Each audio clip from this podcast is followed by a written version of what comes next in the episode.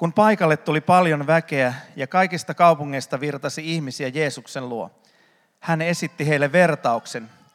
Mies lähti kylvämään siementä, kun hän kylvi, osa siemenestä putosi tien laitaan. Siinä jyvät tallautuivat ja taivaan linnut söivät ne. Osa putosi kalliolle ja lähti kasvuun, mutta oraat kuivettuivat, koska eivät saaneet maasta kosteutta. Osa putosi keskelle ohdakkeita, ja kun oras kasvoi, kasvoivat ohdakkeetkin ja tukahduttivat sen. Mutta osa putosi hyvään maahan, kasvoi ja tuotti satakertaisen sadon. Tämän sanottua Jeesus huusi, jolla on korvat se kuulkoon. Opetuslapset kysyivät Jeesukselta, mitä vertaus tarkoitti. Hän sanoi, te olette saaneet oppia tuntemaan Jumalan valtakunnan salaisuudet, mutta muille ne esitetään vertauksina, jotta he nähdessäkään eivät näkisi, eivätkä kuulessakaan ymmärtäisi. Vertaus tarkoittaa tätä. Siemen on Jumalan sana. Tien laitaan pudonnut siemen tarkoittaa ihmisiä, jotka kuulevat sanan, mutta joiden sydämestä paholainen heti tulee ottamaan sen pois, jotta he eivät uskoisi ja pelastuisi.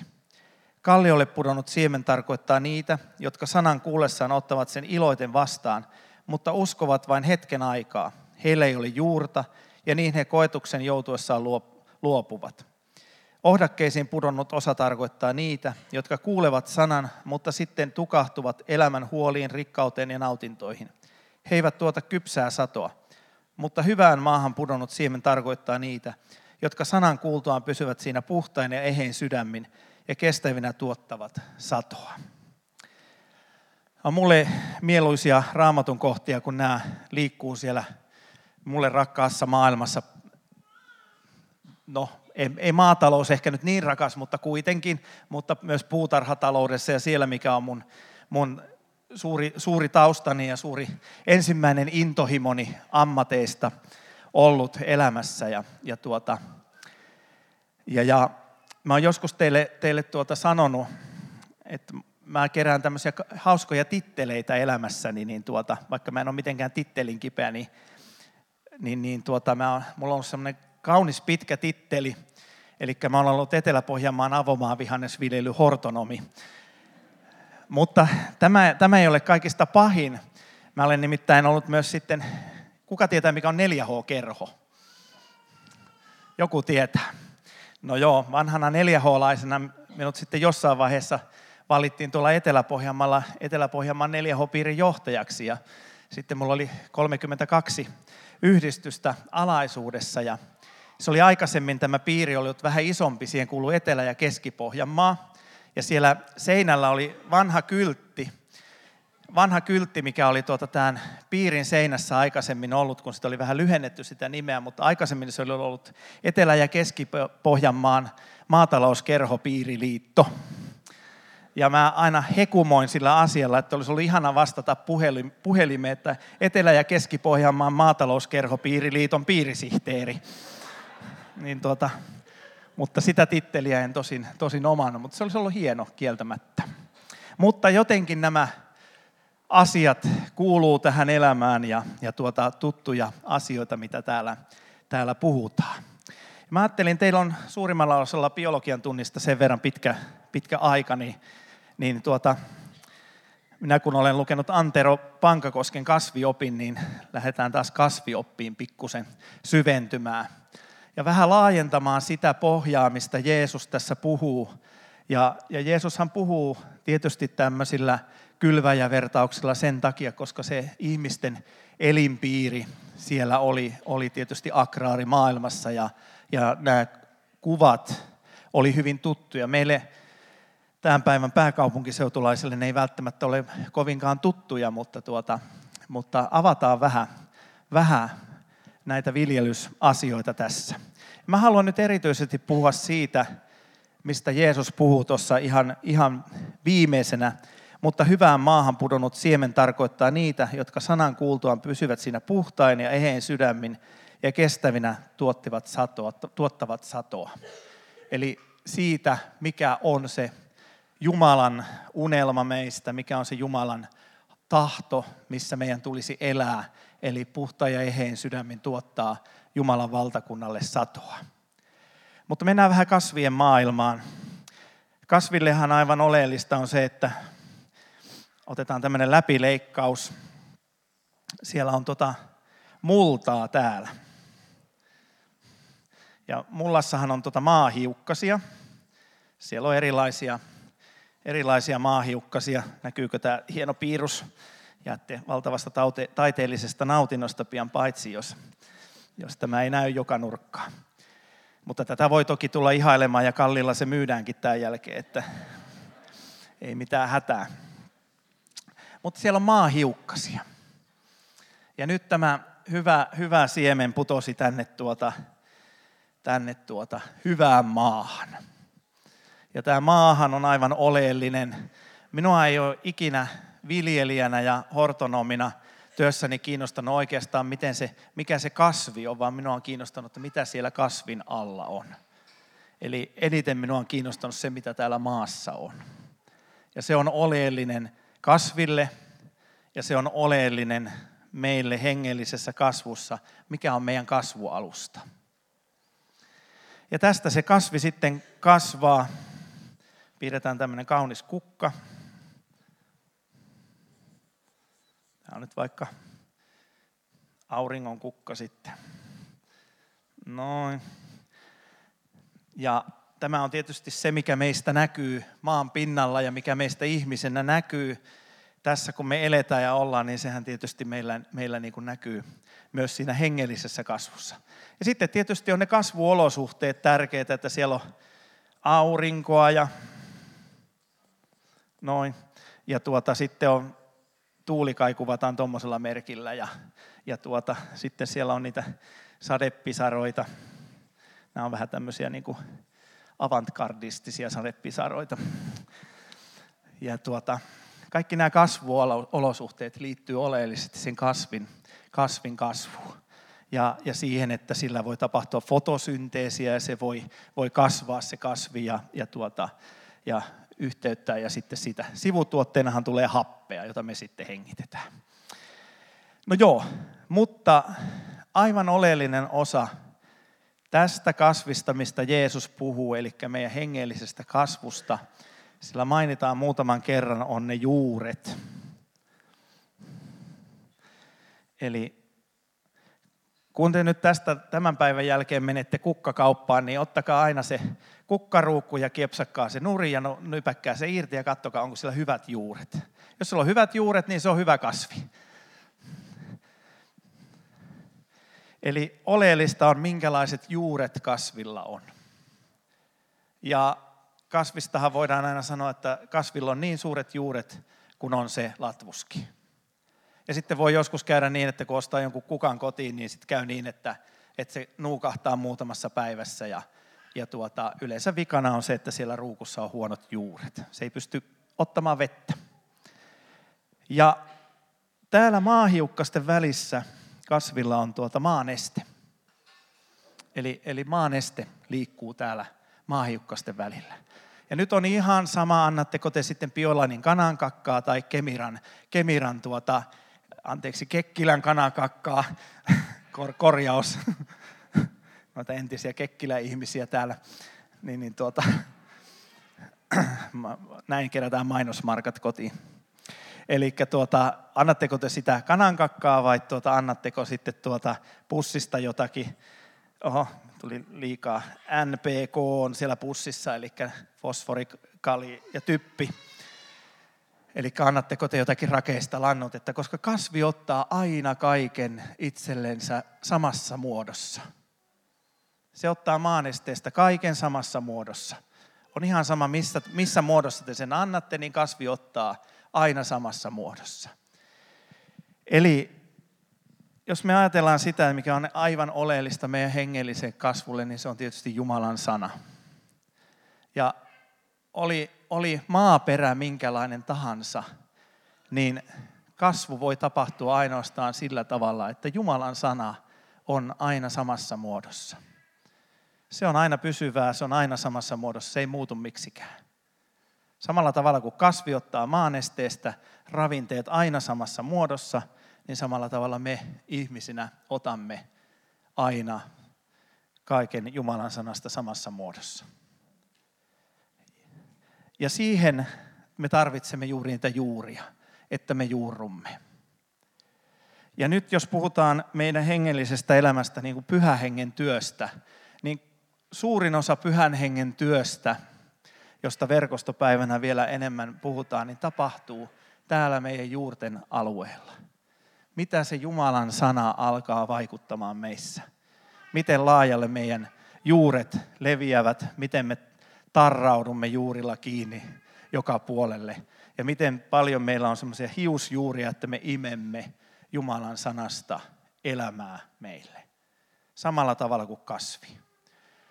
Eli pyhän hengen työstä suurin osa tapahtuu salassa, piilossa, joka ei näy missään. No, jos on viisas viljelijä, niin tällähän pystyy säätelemään kasvin kasvua aika lailla oleellisesti, että mitä tänne maahan laitetaan. Ja tuota, maanesteen väkevyydellä on oleellinen merkitys kasvin kasvulle.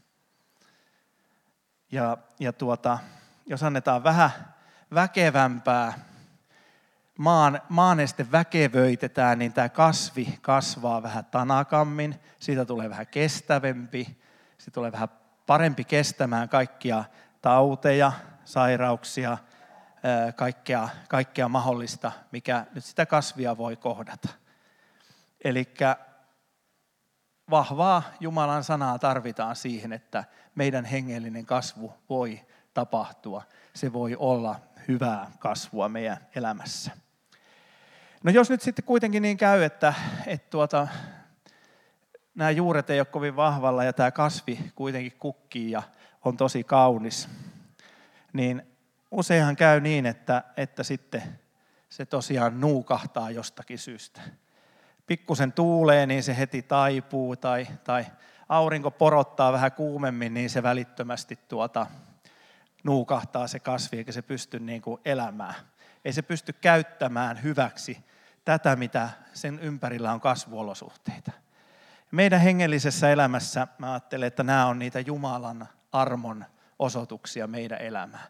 Tämä kokonaan tämä ympäristö, missä tämä kasvi kasvaa, mikä antaa sille voimaa, yhteyttää, elää, mikä antaa meille voimaa, on se Jumalan armo, että me olemme Jumalan armon ympäröiminä tässä maailmassa. Mutta me emme kestä myöskään Jumalan armoa, ellei meillä ole juuret vahvasti Jumalan sanassa ellei meillä ole vahvaa juuristoa, me emme pysty kasvamaan Jumalan armossa. Emmekä Jumalan valtakunnassa palvelemaan. Eli, eli tämä maan alainen osa tarvitaan meidän elämässä hyvin vahvasti. Tietysti sitten, jos se kasvi on kovin kaunis ja kaikki ihastelee, että Oo, onpas kypsä kristitty ja onpa, onpas se vaan ja osaapas se kaikkea ja tuota voisi vaikka vähän kadehtia tai, tai tuota, se, on, se on jotenkin erikoinen, niin usein se tilanne on se, että voidaan puhua sielullisesta kristitystä. Semmoisesta ihmisestä, jolle ulkoinen on tärkeintä. Se, että näyttää joltakin. Ja että Jumalan armo hänen kohdallaan näyttää joltakin. Se on tärkeintä eikä se, että se kasvu olisi jollakin lailla kestävää ja pysyvää. No jos me katsotaan tätä maata, niin voidaanko tähän vaikuttaa? Sehän ei tuosta tekstistä tuu esille. Mä ajattelen, että tämä maaperä, missä me kasvamme kristittyinä, on se hengellinen kulttuuri, se hengellinen yhteisö, se seurakunta, johon me juurumme. Ja siksi jokaista aikakautta varten pitäisi olla omanlaisia maaperiä, omanlaisia yhteisöjä, jonka ihmiset voivat juurtua ja kasvattaa juurensa. Ne juuret hakee aina sieltä maanesteestä sitä samaa Jumalan sanaa, ja, siinä avulla ne kasvaa, mutta silti siellä tarvitaan tarvitaan erilaisia kulttuureita, erilaisia paikkoja, mihinkä se yleensä se siemen voi pudota ja lähteä kasvamaan. Siellähän on toki toki mainittu nämä kalliot ja ohdakkeikot ja muut. Voi olla niin, että se hengellinen kasvuympäristö voi olla niin kovaa maata, että sinne on vaikea, vaikea juurtua ja vaikea kasvaa. Eli meidän hengellisestä kasvusta osalla merkitystä on sillä, ja osa vastuu on sillä lailla, miten seurakunta, missä me olemme, on hoidettu. Mahdollistaako se hengellisen kasvun? Mutta suurimmaksi osaksi hengellisestä kasvusta elämässä merkitystä on sillä, että kasvi itse kasvaa. Me itse otamme vastuun siitä hengellisestä kasvusta. Kasvista tulee heikko, meidän hengellisestä kasvusta tulee heikko, jos me ajattelemme, että tämä on jotenkin muiden varassa, jonkun pitää antaa minulle se hengellinen kasvu, niin sitten minä kasvan hengellisesti. Jos me vaikka ajattelisimme, että tänne pitäisi koko ajan niin kuin hommata aina vaan parempia puhujia ja puhujia ja puhujia tänne eteen, että me kasvaisimme hengellisesti, niin me ajattelemme täysin väärin. Vastuu hengellisestä kasvusta on kuitenkin meille. Otammeko me hyötyyn sen, mitä Jumala haluaa meille antaa? Otammeko me hyötyyn ne asiat, mitä Jumalan maailmassa on? Että koko Jumalan armo, kaikki Jumalan rikkaudet on meidän elämässä käytössä. Hyödynnämmekö me ne? Kasvihan ei voi muuta kuin kasvaa. Se ei voi muuta kuin kasvaa tai sitten se kuolee pois. Hengellinen elämä voi ainoastaan kasvaa. Se ei kasva meidän omasta aloitteesta tai meidän omin, omin voimin, vaan sillä, että me antaudumme Jumalalle kokonaan. Annamme elämämme Jumalalle kasvatettavaksi. Otamme Jumalalta vastaan sen kaiken, mitä hyvää hän on meille antamassa. Silloin meidän hengellinen elämä voi kasvaa. Ja toki tällä maaperällä on sitten merkitystä. Ajattelen, että meillä verkostossa esimerkiksi suuri, suuri merkitys olisi sillä tai suuri mahdollisuus olisi siinä tai mikä räjäyttäisi meillä tämmöisen hengellisen, henkilökohtaisen hengellisen kasvun, niin nimenomaan nämä kamalat, inhottavat ja epämiellyttävät pienryhmät. niissä me joutuisimme ottamaan vastaan sen, mitä, mitä Jumala meille tarjoaa. Joutuisimme tai saisimme avautua toisten ihmisten kanssa, saisimme lähteä kasvuun toisten ihmisten kanssa, ottaa vastuun omasta elämästä.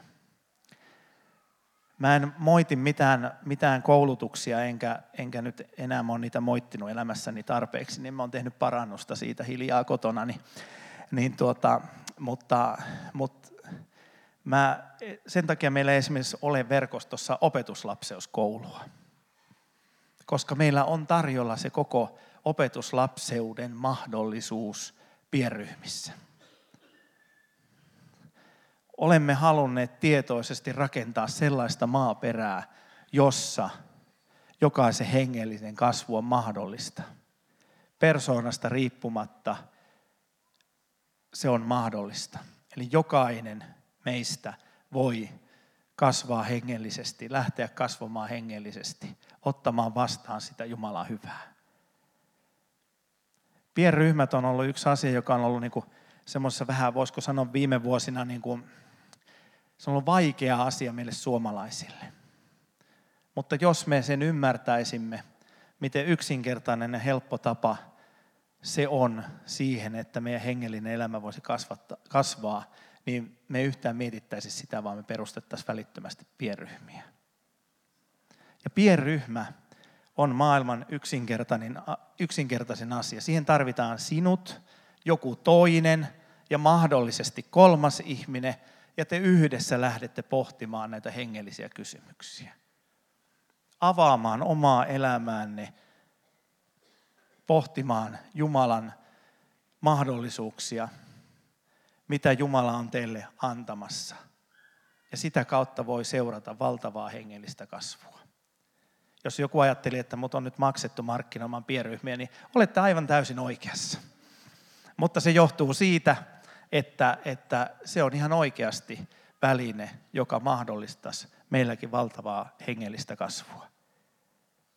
Se ei nyt vaari e- erillistä, että minun pitää olla erityinen pienryhmän johtaja tai erityinen sitä tai erityinen tätä tai osata yhtään mitään. Ainut mitä pitää osata, niin kokoontua muutaman ihmisen kanssa yhteen. Materiaalit ja kaikki muut löytyy. Eli maaperällä on myös merkitystä, mitä maaperä tarjoaa. No joo, sitten kun tapahtuu sitä hengellistä kasvua meidän elämässä, niin mitä se aiheuttaa? Se aiheuttaa sen, että me alamme tuottamaan satoa. Eli hengen hedelmää. Me alamme loistamaan ympäristöömme sitä, että Jeesus on minun todellinen vapahtaja. Jeesus on minun Herra. Tahdoimme me sitä tai emme, niin me loistamme sitä ympäristöömme. Ja niin kuin tälle auringon kukallekin käy, jos se on hyvässä maaperässä ja siellä on juuret hyvät, niin sitten jossain vaiheessa se tuottaa siemeniä ja pudottaa siemenen tonne ja sitten siitä kasvaa toinen vähän pienempi ehkä auringon kukka. Ja näin. Ja näin evankeliumi leviää. Eli hengellisen kasvun, mistä me sen näemme, onko tapahtunut hengellistä kasvua, me näemme siitä, että evankeliumi leviää. Uusia ihmisiä löytää tiensä seurakuntaan, uudet ihmiset syntyy. Ja tämä on vakava kysymys meille suomalaisille ja meille verkostossakin. Tapahtuuko tätä? Kuinka paljon tätä tapahtuu? Alfa on siinä mielessä, tämä on taas maksettu mainos, mutta, tuota, mutta Alfa on siinä mielessä meillä ainakin hieno, hieno mahdollisuus, koska siinä voi ihan ikään kuin vähän, vähän niin kuin vaatimattomillakin panoksilla tai miten se nyt sanoisi, evankelioida ihmisiä. Eli kutsua ihmisiä mukaan johonkin ja, ja, ja sitten nämä ihmiset voivat tulla niin kuin avoimessa ympäristössä evankelioiduksi. Mutta joka tapauksessa meidän hengellisen kasvun tuloksena pitäisi olla se, että uudet ihmiset löytävät Jeesuksen luo. Syntyy uusia auringonkukkia kukkimaan ja taas jatkamaan tätä ketjua. Muuten maailma ei tule evankelioiduksi.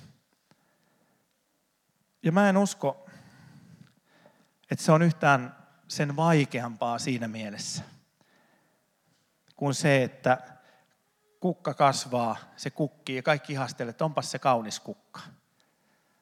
Onpas se ihanan näköinen kukka. Jumala haluaa meistä jokaisesta kasvattaa sellaista, että ihmiset voi katsoa, että onpas se kaunis kukka. Ei sillä lailla, että, että tuota, sillä olisi meille merkitystä siinä mielessä, että me olemme nyt jotenkin erityisiä ihmisten silmissä, vaan että meistä näkyisi se, että me olemme Jeesuksen omia. Ja se on avainkysymys siihen, että evankeliumi voi mennä eteenpäin. Se on avainkysymys siihen, että voi tapahtua jotain evankeliumin saralla. Eli se, että me annamme Jumalan tehdä sen hyvän työn. Annamme hänen juurruttaa meidät siihen alustaan, jonka me olemme syntyneet. Annamme Jumalan armon tehdä se hyvän työn meidän jokaisen kohdalla niin, että voi syntyä se ketjureaktio, että ihmiset voivat katsoa, että tuosta ihmisestä loistaa Jumala. Tuo ihminen evankelioi toisia ihmisiä pelkällä olemassaololla. Eli suurin kysymys kaikessa on se, että annammeko me Jumalan tehdä. Koska Jumala tahtoo ainoastaan vapaita ihmisiä valtakuntaansa. Pakottamalla ei synny yhtään mitään. Pakottamalla ei pysty kasvattamaan yhtään mitään. Ainoastaan sillä, että me olemme vapaita ihmisiä. Me olemme vapaita Jumalassa. Me olemme niin vapaita, että me uskallamme sitoa vapautumme Jumalaan ja antaa hänen tehdä se hyvän työn meidän kohdalla niin, että meistä voidaan sanoa, Mutta hyvään maahan pudonnut siimen tarkoittaa niitä, jotka sanan kuultuaan pysyvät siinä puhtaina ja heen sydämin ja kestävinä tuottavat satoa. Ja tämä on se meidän elämän tavoite. Tähän Jumala meitä kutsuu. Ja se ei tarkoita sitä, että meidän pitäisi jättää kaikki muu maailmasta pois, vaan se tarkoittaa nimenomaan sitä, että meidän tulisi alkaa elämään tässä maailmassa, elämään täysillä, antaa Jumalan tehdä täysin se työ meidän jokaisen kohdalla. Ja sitä kautta evankeliumi voi levitä eteenpäin. Rukoillaan. Jeesus, sä oot kutsunut meidät juurtumaan hyvään maahan. Sä oot kasvattamassa meidän juuria sinun sanasi. Herra, anna meille se armo, että me antaisimme juurtemme upota syvälle hyvään maahan. Ammentaa sinusta. Anna meidän ottaa kaikki se, mitä sinun hyvistä kasvuolosuhteista on tarjolla meille. Mitä sinä haluat tarjota meille. Tee meistä niin vapaita, että me uskallamme sitoutua sinuun. Sitoa itsemme siihen vapauteen, mitä sä oot tarjonnut meille ja sitoa sen vapauden sinuun. Herra, me rukoilemme sitä, että evankeliumi saisi levitä. Syntyisi satakertaista satoa. Syntyisi valtavia tuloksia sinun valtakunnassasi. Herra, kiitos siitä, että sä kutsut meitä jokaista tänään. Herra, sä kutsut meitä ja sanot meille, että täyttykää pyhällä hengellä. Ottakaa vastaan se, mitä minä olen tarjoamassa. Täyttykää pyhällä hengellä. Anna meidän sanoa sinulle, että Herra, täytä meitä yhä uudestaan. Täytä meitä täyteen täyteyteen saakka niin, että me kasvaisimme niin kuin tämä kukka tässä maassa ja tuottaisimme uutta siementä, uutta satoa sinun valtakuntaasi. Herra, tällaiseksi sä oot meidät tarkoittanut. Ja tällaiseksi sä haluat meistä jokaisen tehdä. Herra, sä näet meistä jokaisen, miten arvokkaita me olemme sinun valtakunnassasi. Miten arvokkaita ihmisiä me jokainen olemme. Sä oot meidän rakas isä ja siksi sinä sanot, täyttykää pyhällä hengellä. Jeesus, me rukoillaan, tule pyhä henki me jokaisen sydämeen. Anna meidän pakahtua siitä, mitä sinä olet antamassa meille, mihin sinä olet meitä kuljettamassa, kaikkiin sinun syvyyksiin, kaikkiin sinun mahdollisuuksiin. Kiitos Jeesus, mitä sinä teet meidän jokaisen kohdalla tänään.